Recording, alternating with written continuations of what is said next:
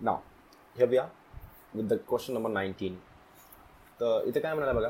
Out of the following functions representing motion of particle which one represents S H M तर इथं चार तुम्हाला options दिला इथं.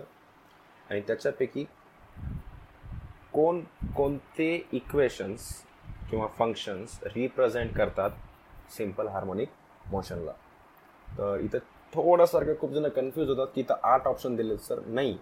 थोडासारखं बघा इथं चार इक्वेशन्स आहेत. पहिला दुसरा तिसरा चौथा. आणि या चारपैकी एक किंवा अधिक जण काय रिप्रेझेंट करतात? एस एच एम आणि ते कोणकोणते आहेत? त्यांचे ऑप्शन्स आहेत ए बी सी आणि डी ऑप्शन ए काय म्हणाले? की इक्वेशन वन आणि equation two only equation one and equation two काय रिप्रेझेंट करतील? Come on S H M हे. किंवा ऑप्शन बी काय म्हणाले फक्त आणि फक्त कोणतं equation only equation number one represents S H M समजू आलं सगळ्याला? काय बोलाले ते? राईट आता याचा अर्थ काय? Only four only equation four does not represent S H M म्हणजे फक्त चौथं equation S H M represent करत नाही. बाकी सगळे इक्वेशन्स काय रिप्रेझेंट करतात? एस एच एम म्हणजे पहिला इक्वेशन दुसरा इक्वेशन तिसरा इक्वेशन हे सगळे काय रिप्रेझेंट करायला तर एस एच एम फक्त आणि फक्त कोण करणार? चाललंय चौथा. आणि डीचा अर्थ काय व्हायलाय ओन्ली इक्वेशन वन आणि ओन्ली इक्वेशन थ्री हे तो पहिला आणि तिसराच इक्वेशन काय रिप्रेझेंट करतात? एस एच एम बाकी कोणीही एस एच एम रिप्रेझेंट करत नाही. आय गेस ऑप्शनचा अर्थ समजला असेल. Now we understood the question now let's talk about the solution तर इफ यू रिमेंबर प्रॉपरली आपण क्लासेसमध्ये शिकलेलं आहे की साईन किंवा कॉस टर्म्स असायला पाहिजे तर दुसरे कोणते टर्म नसायला पाहिजेत. ना तर तिथं साईनचा स्क्वेअर असायला पाहिजे नाही टॅन असायला पाहिजे. नथिंग लाईक दॅट तर ऑप्शन पहिल्यांदा तर बघा.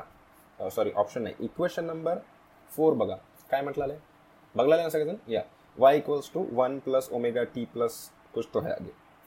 ऑफकोर्स त्याच्यामध्ये साईन नाही कॉस नाही. तर इन शॉर्ट इक्वेशन फोर जे आहे, ते काय नाही. एस एच एमचं इक्वेशन नाही. तर कोणतं आहे बघा? ऑप्शन सी आहे का? Only four does not represent S H M yes तर option C will be the wrong answer या यू हर्ड इट राईट थांबा. एक मिनिट हाँ.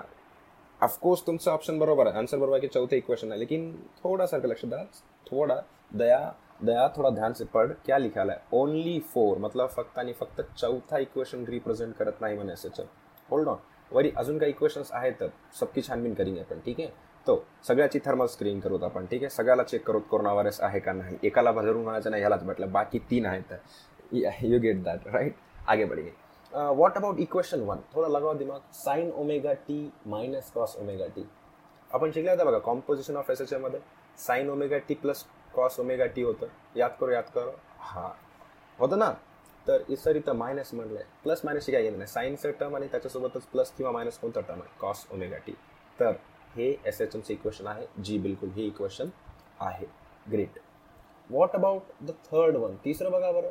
फाईव्ह आता हे फाईव्ह काय रिप्रेझेंट करा थोडा सोचो सोचो सोचो. ए राईट कॉस आहे हे तुमचं ओमेगा टी इथं आहे बघा minus three omega T plus phi by four something like in short तिसरं पण एस एच एमचं इक्वेशन आहे. प्लीज कन्फ्यूज होऊ नका तुम्ही आरामशी दिमाग लावा समजून जाईल. सांगायचा पॉईंट एवढाच आहे.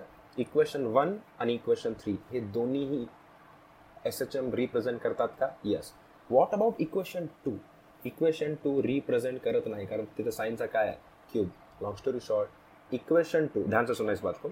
इक्वेशन टू आणि equation four S H M represent करत नाहीत. आणि इक्वेशन वन आणि equation three S H M represent करतात.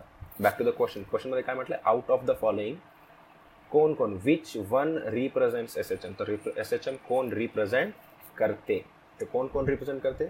Only equation one and three represents equation of S H M तर आन्सर कोण असणार आहे? ऑप्शन सी का डी ऑब्व्हियसली आन्सर असणार आहे ऑप्शन डी आय होप हे सगळ्याला समजलं असेल right okay let's move to the next question